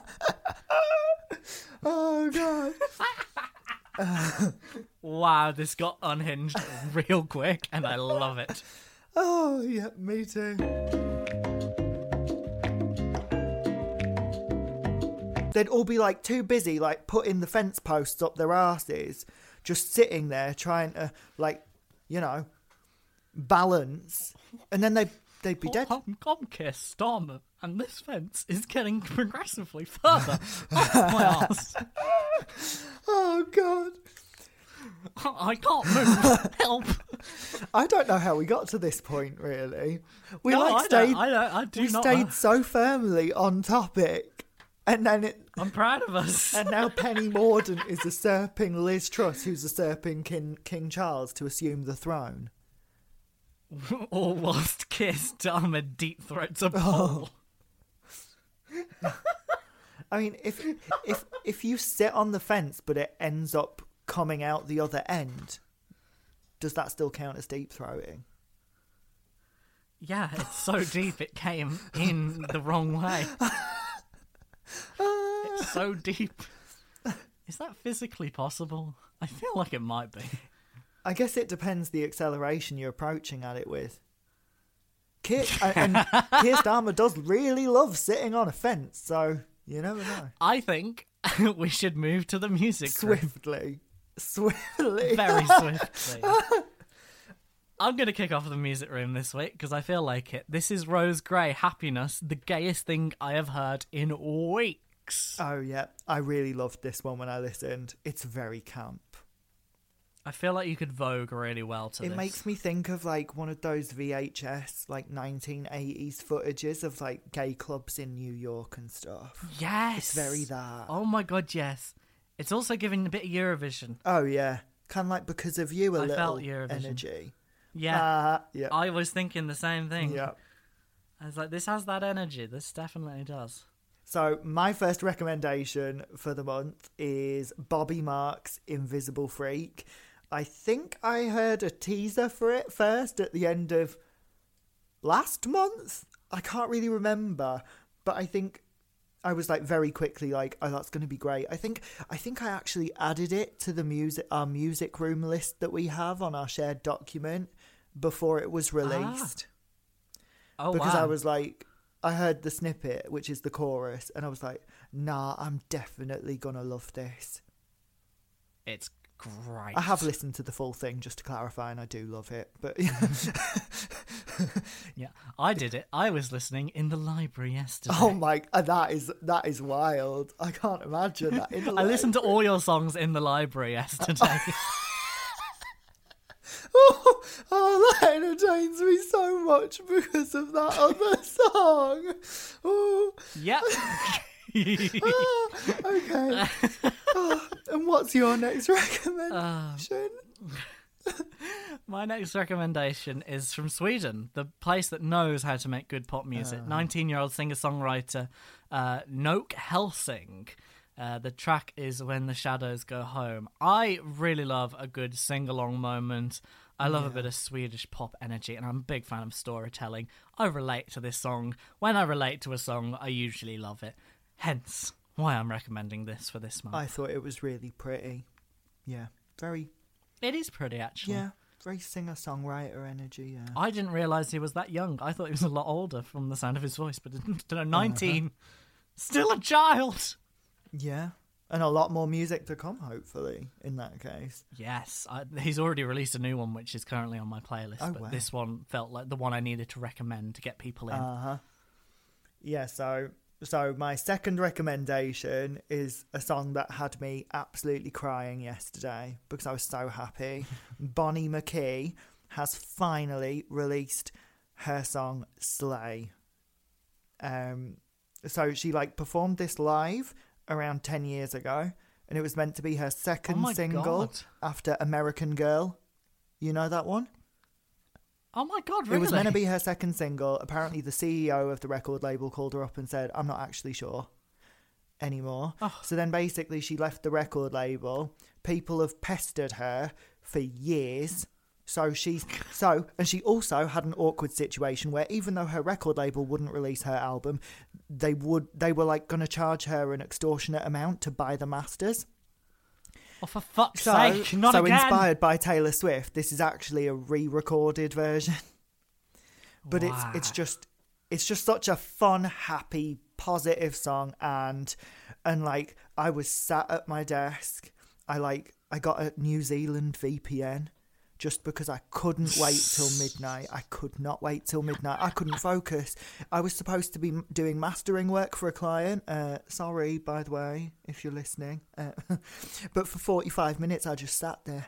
I couldn't. I couldn't focus. I needed to hear it finally. Um, yeah, and I, I like yeah, I shed a tear because it like it really relate it like it teleported me to my 15 year old self. And I was just imagining like him sat there doing his homework, listening to like the live performance on YouTube, like really shitty quality. and I was like, God, he would be so fucking happy if he knew. yeah. Because this only came out on the day of recording, so I haven't actually heard this Oh, yet. really? Oh, Because I was in the library yesterday. This had not come out yet in the UK. Oh. So I can't wait to listen to this when I add it to the things later. Oh my goodness, we'll have to we'll have to linger on calls so, so I can get your reaction. um, yeah. So, what's your next recommendation? Mine is from Slater. Ooh. The track is called Out of Time. This sort of came out of nowhere for me. Um, usually, what I do is I scour New Music Friday UK, which is usually a bit shit, New Music Friday Sweden, Release Radar, and whatever else I can find out and about on my recommendations. This one sounded good, added it, and it has been stuck in my head for the last two, three weeks now. Uh, especially the beginning where there's just this deep voice. It's like check the time. um, this is American singer, bisexual uh, Slater, and it's produced by somebody that's made a lot of Kim Petras tracks, which I I I heard Wait. that energy. Wait, really? Who? Yeah. It's not Doctor Oh, Luke. I can fuck. tell you that. Oh my goodness! I thought you were just not wanting to mention the devil by his name. I was like, no. No, no, no, no, no, no, no, no. okay, no. deep breath. Okay. No, this is produced by Andy Sel- Seltzers, Okay. Who's um, worked on. Oh wait, no, this wasn't the one that did Kim Petras. Oh. Worked with Daya and Maggie Rogers. I, and I get what you mean though. When you said that, it made complete sense to me. I didn't bat an eyelid. I was uh, the the angle I was going at was like if you like Kim Petras' music but are a bit off on the Doctor Luke thing, listen to this instead because it's great. Yeah, I think it. Uh, I wasn't such an immediate fan of this song. I heard it before you recommended it. Uh, it's it's a grower, I Ah. would say. I think i I'm think the obsessed. I chorus melody just isn't really giving me like that bombastic thing that she can normally do, and that she normally does. Hmm. But as a producer, I do really appreciate that the production is a lot more polished than she's had before, and that's really Ah, nice. I, me. not been aware of her, so this Ah, is okay. this is news to me. Okay, so for my next recommendation, and it's taken me a couple episodes to do this, but I'm going to be a little self indulgent and recommend a song that I produced.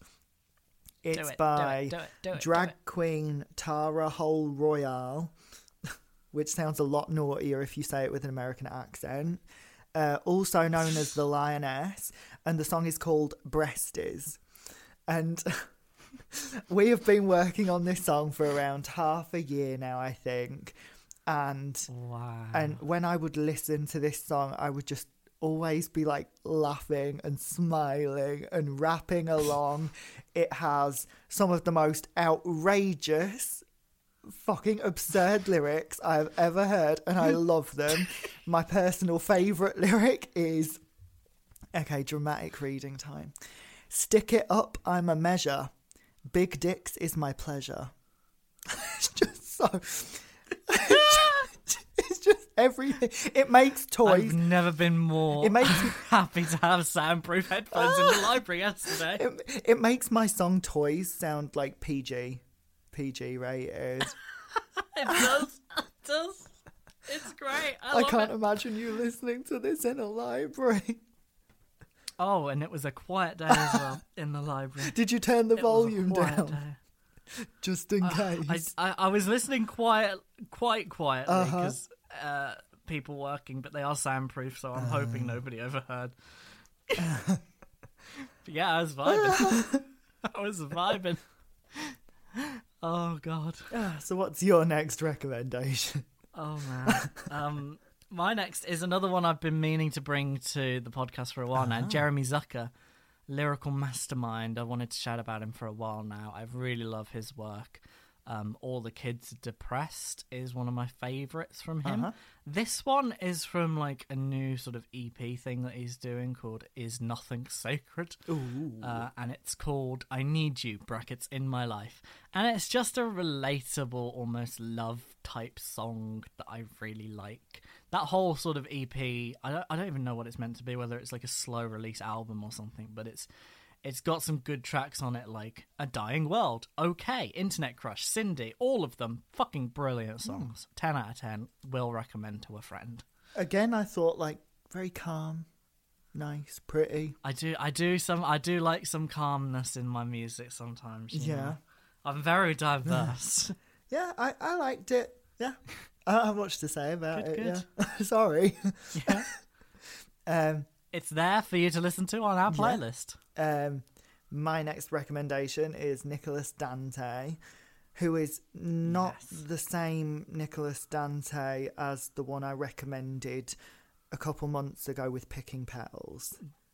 There's two. yes. I think there might be a different S somewhere, so apologies if like I, I've forgotten. But I think they're both Nicholas Dante. Anyway, they've released their new song song for Pride Month called Holy Water, and it's just like one of those like hardcore like dance tracks. I just think it's mm-hmm. very cool. Yeah. This was this is a highlight from yours for me. I like this wow. Okay. Yeah, I was vibing with this. I I love a like kick drum bass vocal. Just keep it simple, really electronic and like edgy. Yeah. Absolutely. Um, my last track is from Demi Lovato. this is like I said, like you, m- the last track I recommended, quite quite low key, quite mellow.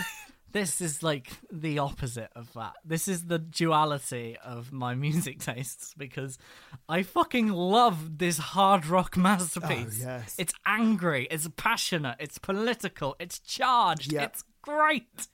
I love what they've done with this track, and it's an important one. I think it was released um, to coincide a year since Roe v. Wade being That's what I heard, yeah. or something. Um, and you can hear that in the lyrics, and oh, it's the top, the top track on my playlist right now. That's how much I love great. It's so angry. It's so explicit. Like, I think the vulgarity in it like exceeds most music. It makes it makes breasties look PG. Really. Um. It's just, it's perfect for what yeah, it's trying exactly. to do though, as but I think that that vulgarity really conveys the absolute fucking, yeah, ju- completely justified rage and anger at what's happening, and I think Absolutely. it's great. And the lyric about like um picture your faith, imagine your God and even your holy Bible is suddenly banned. Do you understand? Now doesn't that sound entitled? Just ah it's, it's great. I I love their rock energy they're going with now. Like I prefer the original. give these motherfuckers I prefer hell. the original Heart Attack, for example, but the rock version that they sing now is just so good. Like they're really, really on a good. like found the niche, you know. It takes a lot for me to like a rock song. So Yeah. this yeah. Um, yeah. So my final recommendation is by Tobre. To- Tober, Oh, I've interviewed him. It's Tober. it's like October, but Elite- oh, because he's born in October or something, isn't he? yeah, Tober. I love Tober. I love him so much. At least I didn't say Tobre because that would have been worse, you know. Okay. Sorry, sorry, Tober. I know that now. Uh, my my final rec- recommendation is Tober's song "Star High." Just like bubblegum, just your sta- not in a bad way, but like your standard up tempo bubblegum hyper pop. It's great. There's like a cool backstory behind it, which I haven't read up on word for word. So apologies if I'm slightly off. But I think that Tober commissioned an artwork like based on his appearance or something and then he made the song based on that commissioned artwork and i just think Yeah, that I that is so that, yeah. cool what a cool way to do something and he's I think that's fucking awesome. it's also well. important to note he self-produces he sings the stuff so that's also really cool and i really relate to that so yeah Yes, Tober, one of my one of my faves. I'm always looking at new Tober music and being like, yes. yeah Uh, my one, my absolute favorite of his is a track he did with oh god who it was it Charlie Fisher he did that with. Oh, like oh, what? Um, oh no, I can't be a flop. Uh, three no, three words. Three words. That's the track. Yeah, I like that. One. I fucking love that so much. so good. It's one of my like favorite songs, like from like any any. Uh, I listen to it so often. It's such a good track. Uh huh.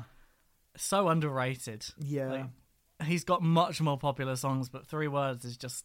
Ah, I mean, something crazy about like a lot of our recommendations this week. For me, I was thinking it specifically with uh, Invisible Freak.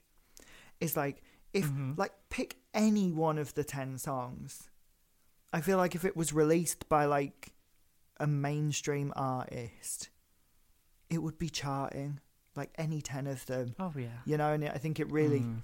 highlights the importance of like yeah like you know just maybe just add our playlist and then at least you'll get some local art, like Yeah. smaller artists but i think like opening yourself up to like smaller artists is so valuable because you are gonna find Yeah. shit that is so good that nobody knows about what Demi Lovato's. Uh, yeah, this one isn't even in the millions. Oh it? well, of, oh well, of course, yeah. Demi Lovato, yeah. Is uh, uh, sorry, Demi. Demi is a is a mainstream artist, like a big artist. Demi's a bit Yeah. more mainstream. um, but yeah, I wanted to highlight that because I think it's an important song, and I don't think it's going to do as well as her other releases, maybe possibly. Yeah, probably. But at least she's got that platform and is using And it, brave like, enough to use it. even like even like her like um redoing tracks in um rock form i guess that um that she's currently doing like they're still getting significant streams Yeah. so that's good so it's not a flop Yeah. Yeah. Yeah. uh right i would say that's us done make sure to follow pop goes capitalism's playlist on apple or spotify and stream these artists but not repeatedly because apparently that's that's also yeah, maybe bad. like cap it at Um, two hours or something. two hours a day. Just listen to the playlist start to finish. that will look like a human. um, yeah, it's been a pleasure, Kieran. Thank you for another Yeah, month. Thank you. Let's reconvene in Yes. July. Let's.